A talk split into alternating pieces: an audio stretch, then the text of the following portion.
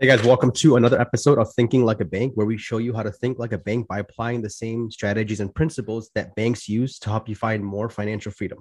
I'm your host, Sarah Ibrahim. With us today, I have a very special guest. His name is David C. Barnett. He's an author, speaker, advisor, and former business broker. David loves to say that it took him 10 years to unlearn what he was taught in business school. University had trained him to be a middle manager in big enterprises. He was totally unprepared for the realities of small business. After a career in advertising sales, David started several businesses, including a commercial debt brokerage house. Helping to finance small and medium sized businesses led to the field of business brokerage. Over several years, David sold dozens of businesses for others while also managing his own portfolio of income properties and starting his career as a local private investor. David regularly consults with professionals and banks on business and asset values. Currently, he also works with entrepreneurs and would be entrepreneurs around the world who are buying, selling, or trying to improve their businesses. David, welcome to our show. Hey, Sari, thanks for having me on. Yeah, thank you for joining us. I'm a big fan of your show, your podcast, your YouTube channel. I think it's very informative. Uh, I think it's a must for a lot of small business owners to check out. Um, before we jump into that, do you mind sharing more about more about your background and what you do? Yeah, sure. So, um, as you said in the in the bio, there, I've got a varied background as far as um, education and work history and everything. I've worked in advertising and I've worked, um, you know, in banking before. I had a commercial debt brokerage at one time, which meant I was helping entrepreneurs to get money, and that's what led me into business brokerage. I started to meet business owners who were looking for money to buy operating businesses, and it was in that finance brokerage capacity that I learned to start doing my own small private lending deals. And basically, I learned by observing what I was doing and what I was asked to do on behalf of some of the lenders and leasing companies that I was doing deals with. So I'll, give you one, you know, quick example. Uh, there was one case where a business was being purchased and someone was using uh, lease financing for uh, some of the vehicles. And so this multi-billion dollar equipment leasing company sent me a power of attorney. Just little old david all of a sudden i got a power of attorney. It was very limited. It said right on it that it was a power of attorney attorney that allowed me to act on their behalf to to change two vehicle registration slips. And so uh, because they needed somebody locally to go down to the dmv and change the vehicle registrations to put their name on the title and and in and then send them you know copies of that via email so that they would be able to to forward the funds and know that the registration had been done properly. And so i was privy to all the paperwork that these people were using in doing their deals. And you know banks and other finance companies are some of the most profitable entities in our economy and they're not known for taking big risks. And so what I learned during that time is that the the idea we have that big returns come with big risks is actually not uh, true. Um, some of the biggest, most profitable enterprises out there take very little risk, and these would be the, the finance companies and the banks. And so I started to learn by observing what they were doing. And one day I had an opportunity to put everything I learned into practice when someone came in, they had a very small business and like a lot of small businesses, they were running things in such a way that their tax returns didn't reveal the true profitability of the, of the business. But they needed to replace some kitchen equipment. They, they had a small kitchen in their business. And they were looking basically for a few thousand dollars worth of equipment. They wanted to get some kind of lease or something. And I, and I just knew that the deal was way too small for any of the lenders I was using to take them seriously or even want to accept an application. So I pretended that they were approved and I basically plagiarized all the documentation from some of these other companies and put it in the name of my own company. Mm-hmm. And I put forward the money. And over the course of the next 18 months, this lady made all her payments. And I learned, you know, how to do these deals. And then I started to expand from there. And, and there was a big hiccup that came in my business when the big financial crisis hit in 08, 09 that's what led me to go into business brokerage because a lot of the finance companies I was dealing with went under in that period. But what I learned as far as doing those deals stayed with me, and I started to do it more and more just from my own personal investment angle, I guess. Um, and I ended up writing about it in 2014. I had, it was my very first book that ever came out called Invest Local. Mm-hmm. And I, I documented the methodology and the process that I use for going out and doing these deals and most importantly, why.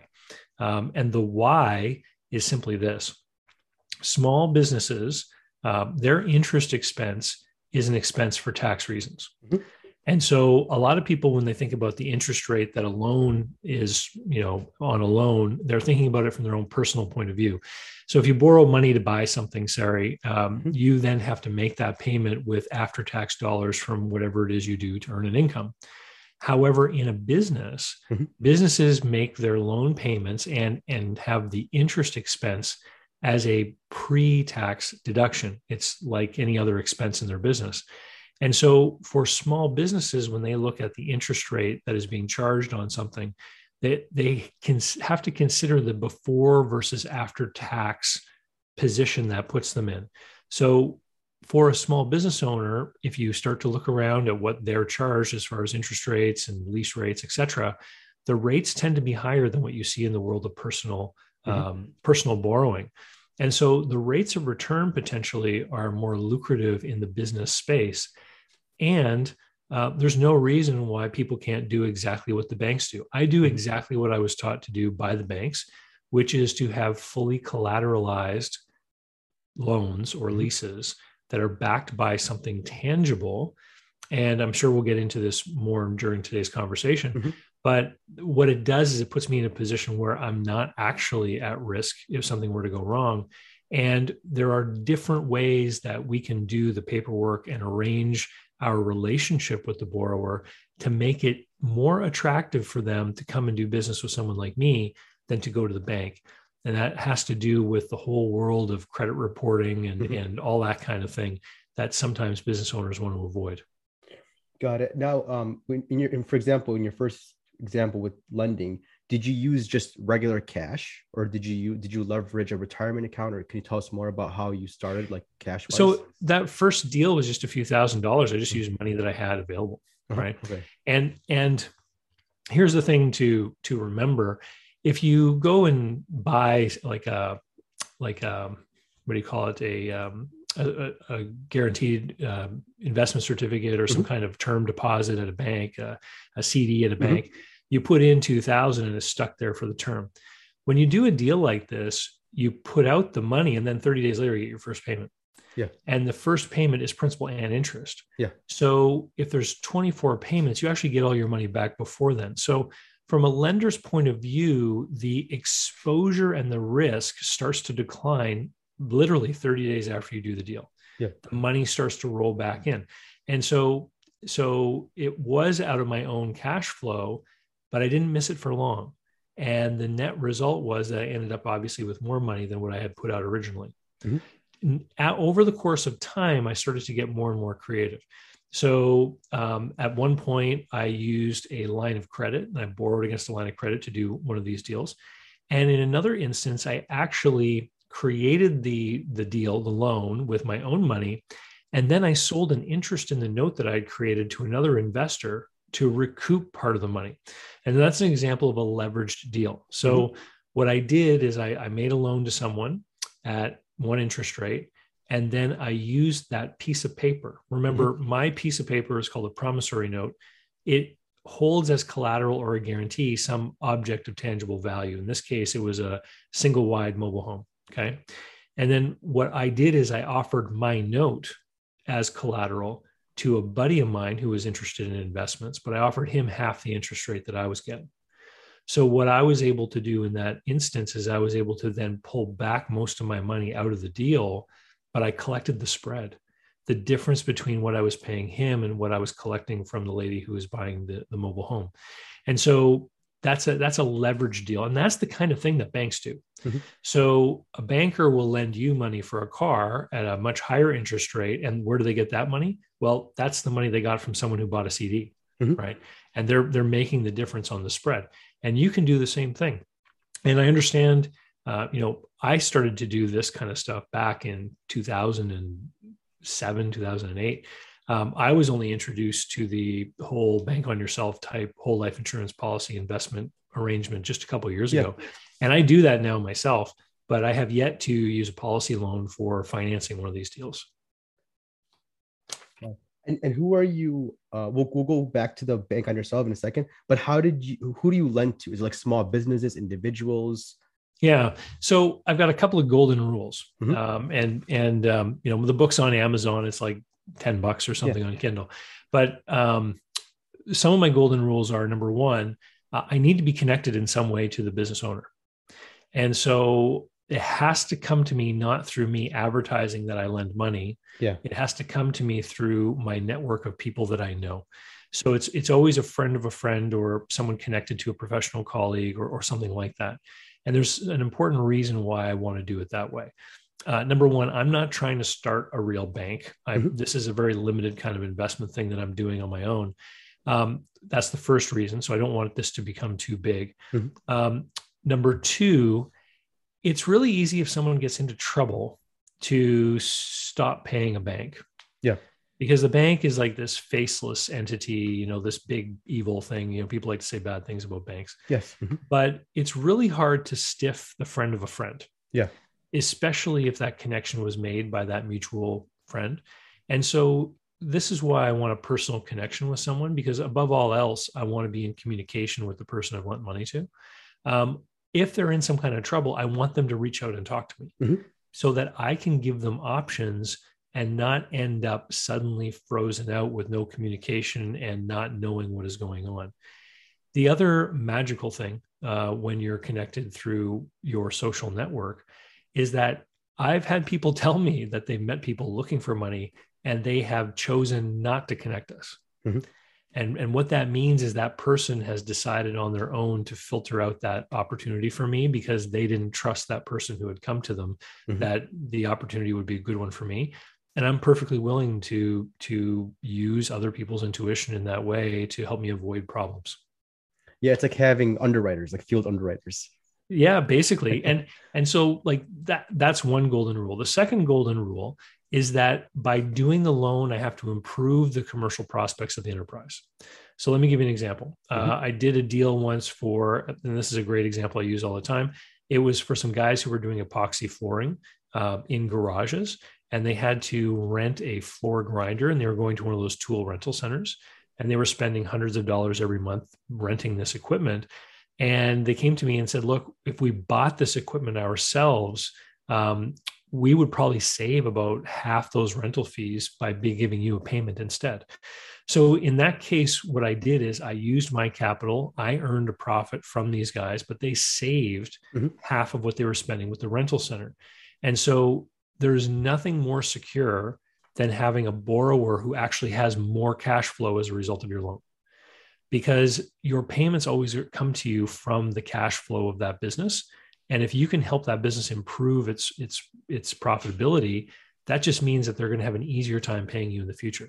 So this is in stark contrast for example to financing somebody's big screen tv you know I, like i wouldn't do that. That's just consumption spending. Yeah. in the case of the single wide mini home for example um, it was a it was a lady who had just been divorced. Her credit score was way down because of all the ramifications of the divorce. But owning the owning that trailer home and renting in the trailer park was a significant savings for her over renting a three bedroom apartment. And so it was exactly the same scenario um, you know my loan to her meant that her personal cash flow improved Hmm. and that made her an even more solid um, you know person as far as uh, being able to to make those payments and from you know from the point of view of security Mhm. um, if she didn't make a payment uh, it meant that she would be giving up her home to me you know and and there's all kinds of ways that we can we can start to talk about about how you secure your relationship but it's basically done in the same way that banks do it so when i made her that loan one of the, one of the conditions was that i had to be put on as a first loss payee with her with her insurance company Mhm. and i remember at one point during the arrangement she changed insurance companies and when she canceled the first policy that that insurer mailed me a letter Yeah. Mhm. saying, you know, we're informing you that this policy is, you know, terminated. And it was like a 20 day notice letter Yeah, or something. So I called her up and I said, you know, you've canceled your insurance. She said, yeah, I have new insurance. And I said, great. I said, you're going to have to remember to put me on as a loss payee. Yeah. And I, and I got a letter from that new insurance company saying I was covered.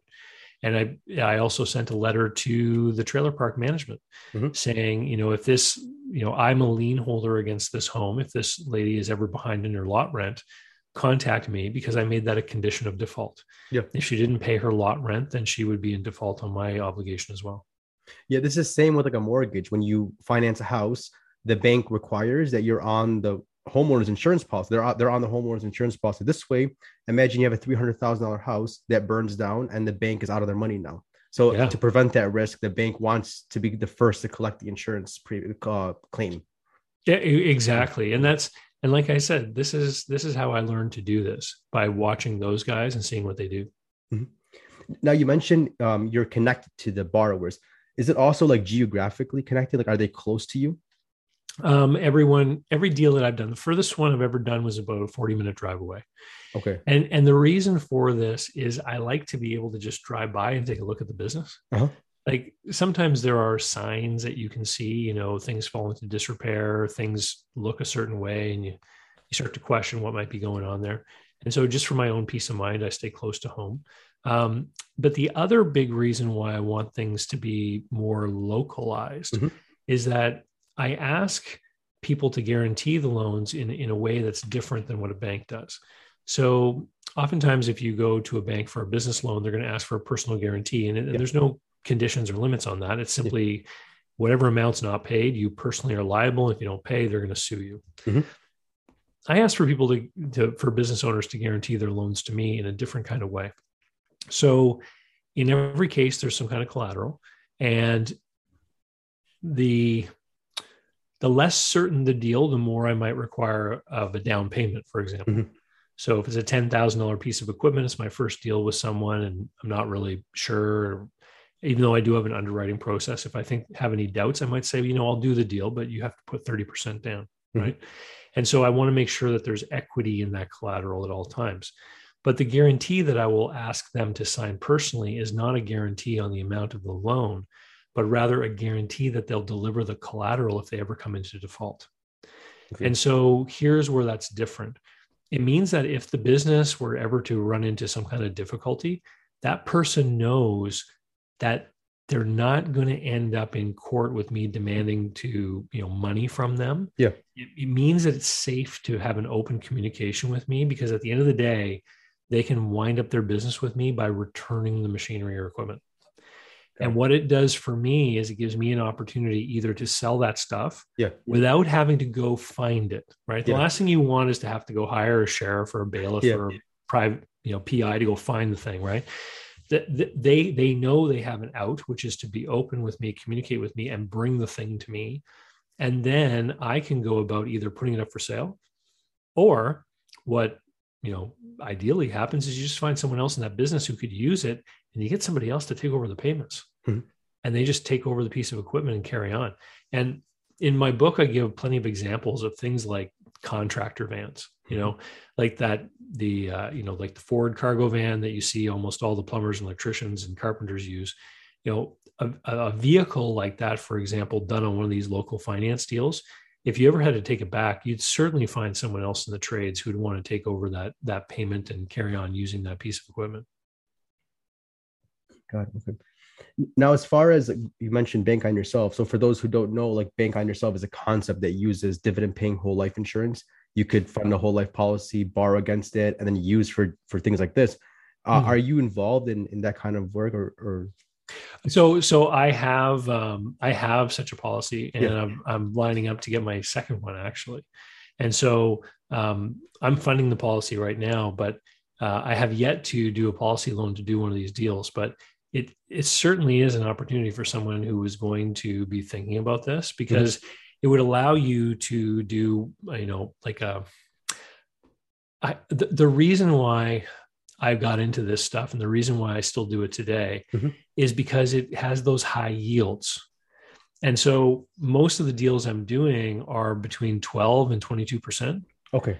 And so what that means is for me, in, in with a view to my in personal investing portfolio, I can have a small amount of money with these high yields. It means that I don't have to put the other stuff into risky investments.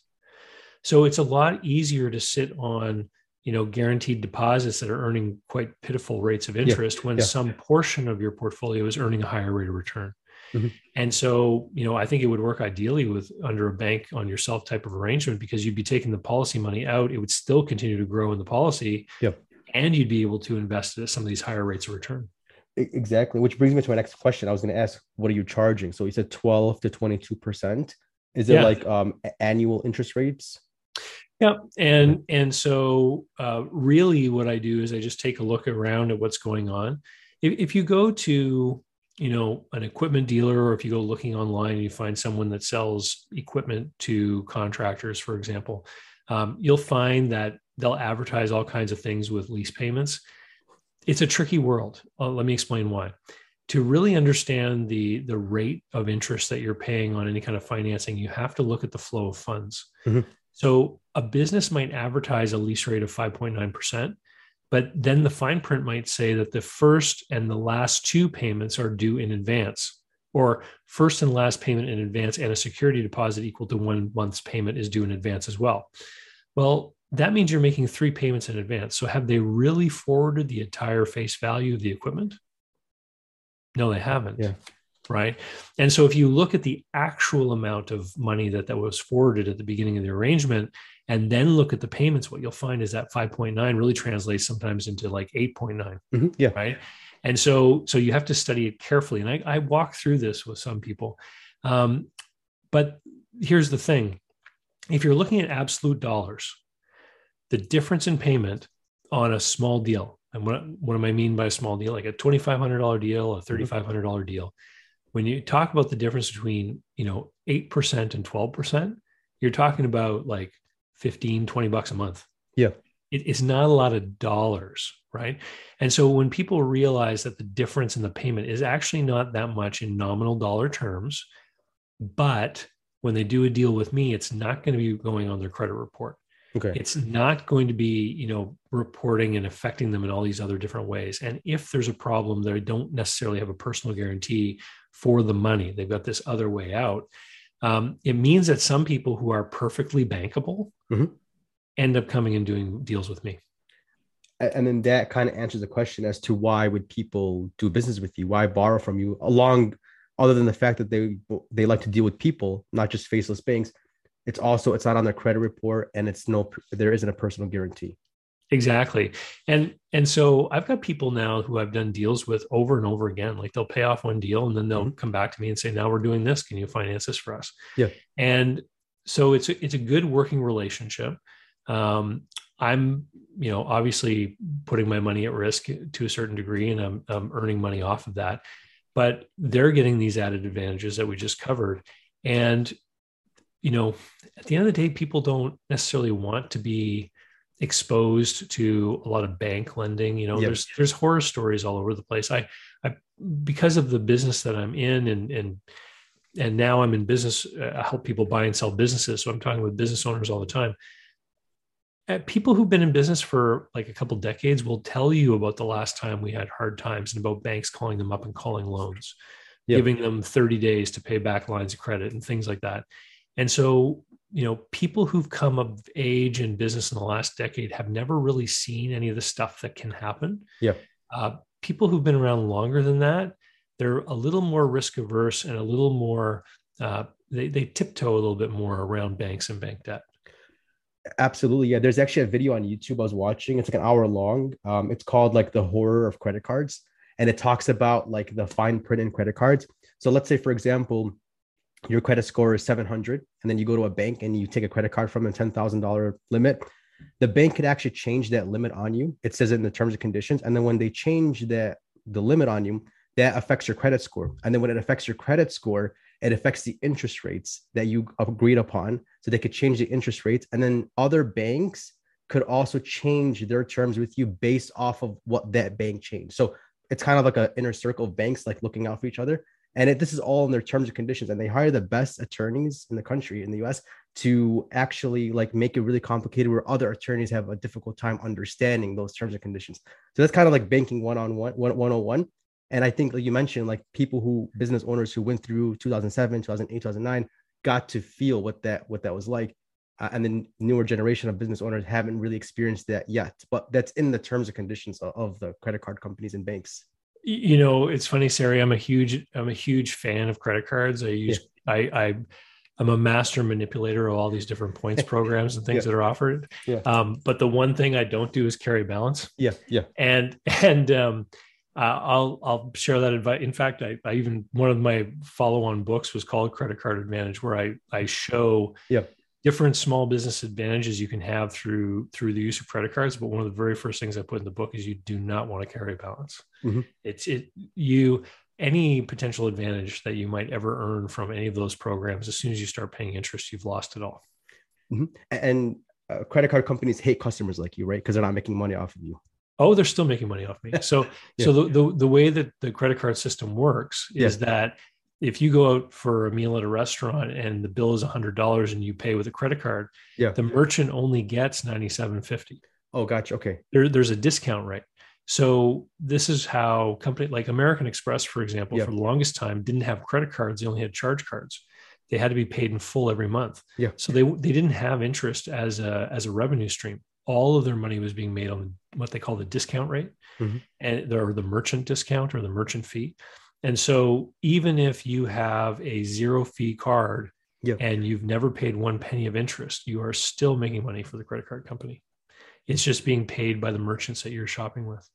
And this is how they pay for rewards, like customer rewards, is from yep. the merchants. Exactly. Yeah, yeah. And so so when you uh, when you see that if you go to a certain kind of merchant, you get like a four percent cash back or whatever the, the award is, uh, it's not free money. It came from the people you just bought from. Yeah, ex- exactly. Yeah. Now, as far as like your lending, like, do you have like an official like lending business, like an incorporated business, or is just to your personal, like, just you personally? So it depends on the deal. So, um, for example, yeah. uh, whenever I do a deal for any kind of licensed or titled thing that would incur sales tax here where I live if it was resold, uh-huh. um, then I do it within the corporate name because then the sales tax becomes a flow through thing. Uh-huh. Okay. So, uh, but if it's not, if it's just, um, you know, like uh, like a loan, like two grand goes out and then payments come back in, then I'll just do it in my personal name. It, it really depends on the deal and and where the cash is that I'm going to use to do the deal. And all you have to do really is keep good records. If it's inside the company, um, as long as you're recording it properly in your bookkeeping, you know what interest income you've had, then it's just going to you know be dealt with at the end of the year when you do your tax filing. Uh, personally, you just have to keep track of it again, mm-hmm. so that when you go to file your taxes, you know how much interest income you've had. Just like um, yeah. how a, a, bank will send you a slip if you've earned interest. Um, in this case, um, you just have to declare it yourself because you won't have anyone mailing you a slip. Oh, got it. Okay. Yeah, it's like the 1099 int form. So it's the interest you received if you have a CD or bonds, you receive interest. And in this case, you have to claim that because nobody's sending you a 1099 int form. That's right. You're you're the one creating the opportunity, so you just have to keep track of all the records and and uh, be ready if anyone ever wanted to come and look at those. Got it. Okay. And then not to get too far into taxes, but typically that the interest that they pay you if it's for business purposes is tax tax deductible to the borrower and then taxable to to you, right? Well, if if they're any business that borrows money for a business purpose, the interest is yep. like an expense. Okay. So I, I, believe what you said is correct, although I'm not a CPA. Got it. Okay, makes sense. uh, what do you think about third-party lending sites? Like, so, for example, like Prosper, LendingClub.com, Yieldstreet, um, pretty much investing in some sort of platform that does all of the work for you. So I, I think they're pretty cool mm-hmm. because mm-hmm. it can be a way for somebody to kind of dip their toe into this. Uh, a lot of those platforms you just mentioned do personal loans, and and again, I'm not a fan of personal loans for any kind of consumption or debt consolidation or anything like that. Okay. I, I want to be able to make an investment that improves the cash flow of the business, and so th- what you're looking for is, um, you know, in in uh, here in Canada where I live, I use mm-hmm. one called Lending Loop, and yeah it's it's all business loans, but you can participate with as little as $25. And it's great because you can basically put 25, 50, 75, $100 into a whole bunch of different loans. Mm-hmm. And uh, there are platforms, um, I think um, one of them is called SMBX is yeah, one of yeah. Them that's in the States. Yeah. Um, and so these platforms exist that are purely for businesses. Yeah. Um, and that's the one that I would, I would be playing on. Yeah, I actually did an episode with the director of sales for SMBX. I think it was episode like 43 or 44 on this show. So yeah, he okay. talked about SMBX. Yeah.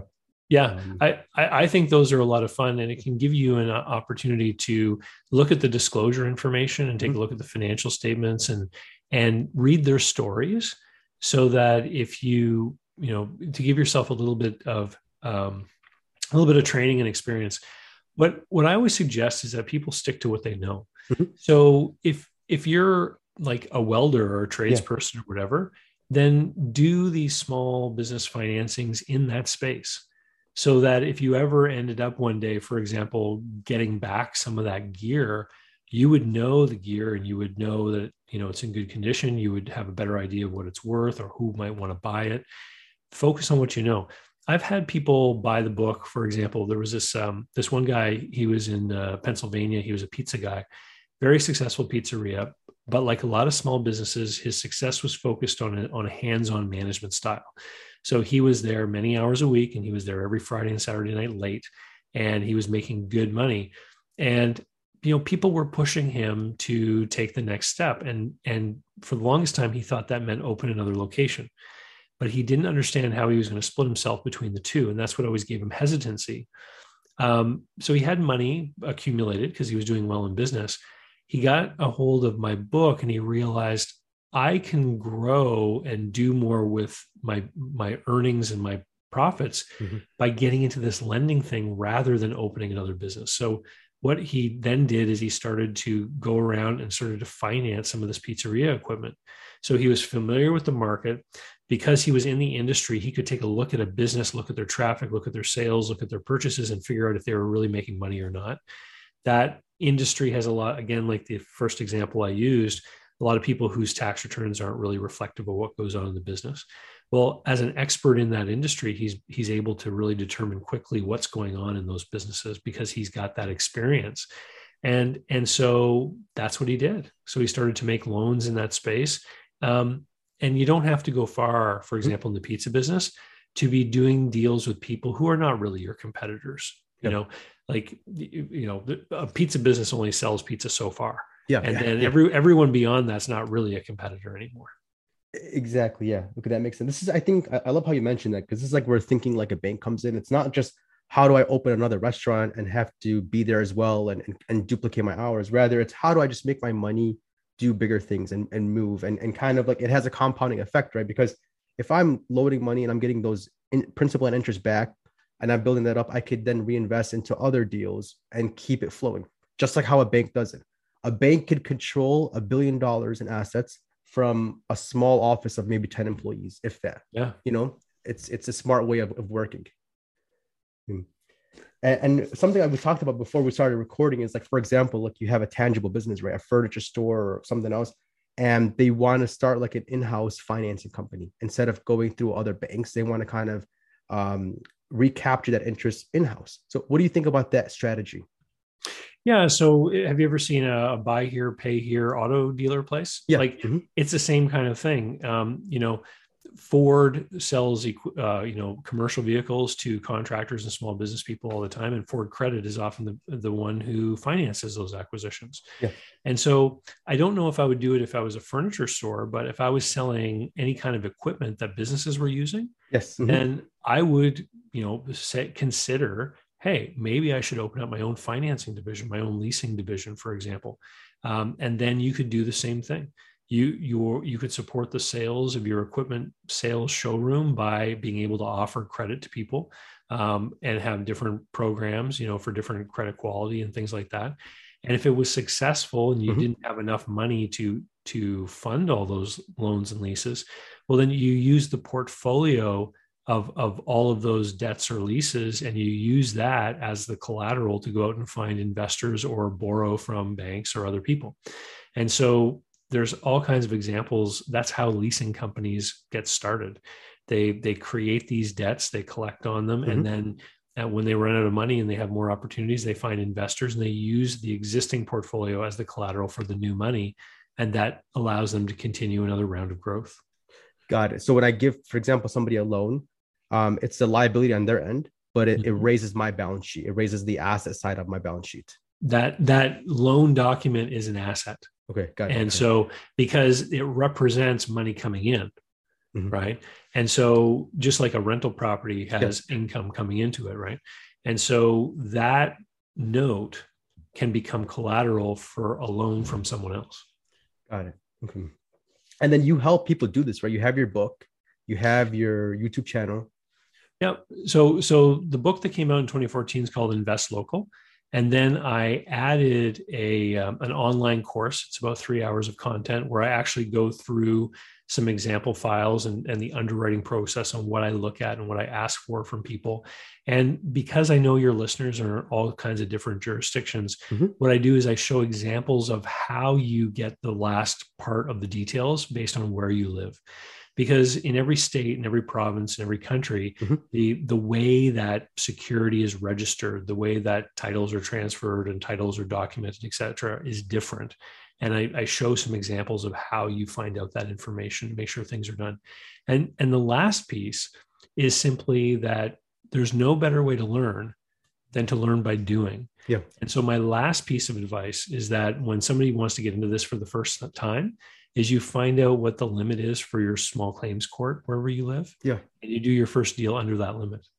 So that if anything should ever go wrong, you can usually take someone to small claims court by filing, you know, paperwork and $50 fee or something like that Oh, gotcha. Okay. That's right and so so it opens the door to uh, afford an affordable arbitration ultimately uh, with the small claims court and and you know i'm not going to tell you to do your own paperwork and things like that but here's the thing if you're going to make someone a $2000 loan Yep. and you're going to earn a few hundred dollars over the life of that loan you can well imagine that if you start to have attorneys do all your paperwork that your profit's going to disappear yeah. and so this is why there's advantages to using certain kinds of template and boilerplate type documentation that is very simple um, that you can get from different websites online. And, and I show you how to do that kind of stuff. Got it. Okay. I was gonna say like the a minute. I usually uh, nowadays like the lowest attorney fees I've seen recently is like a thousand dollars at the on the low end. So if you're making interest like two hundred dollars in interest, if that, you know, it's it's not it's not a, a, a smart move to do. Well, you know, I, I I know that I've worked with some people who've created their own paperwork, and then they Yeah. paid an attorney to read them, Okay. uh, like to give them a review. Yeah. Uh, and and and if you intend to do many many deals, then that could very well be worthwhile. Okay. Yeah, that makes sense. Yeah. Okay. Perfect. And how can listeners connect with you and learn more about you? Yeah. So um, my main website is davidcbarnett.com. Most of what I've talked about over there is um, is related to buying and selling businesses. Mhm. But you know, it's interesting. When I wrote Invest Local, I wrote it from the point of view of someone who wanted to make investments. About a third to a half of the emails I get, and people still buy the book today. About a third to a half of the emails I get are actually from business owners who bought the book because they're trying to entice someone to make an investment in their business. Mhm, mhm, Yeah. And so it's, it's very interesting, isn't it? It's like yeah. it, it's a business owner who's trying to get something done, who needs access to capital, who buys the book to figure out how they're going to make a presentation or present an opportunity to someone they think could be a, a good investor. And so um, I think if you're interested in this kind of stuff, the easiest thing to do would be go to Amazon, look it Mhm. up. It's Invest Local, paperback, Kindle, and audiobook. And uh, there's details in there and how to reach me, or you can find me on LinkedIn or Mhm. over at davidcbarnett.com. Perfect, David. Thank you so much for joining us. I'm going to put all your links that you mentioned in the show notes below. That way, listeners could just click and connect with you. It was really nice having you on, and I'm looking forward to bringing you back on the show. Oh man, it was a lot of fun. Thanks, Sari, for having me. Thank you. To learn more about what we do and how we can help you grow more wealth, please visit www.finassetprotection.com. That's F I N assetprotection.com. The topics presented in this podcast are for general information only and not for the purposes of providing legal, accounting, or investment advice. On such matters, please consult a professional who knows your specific situation.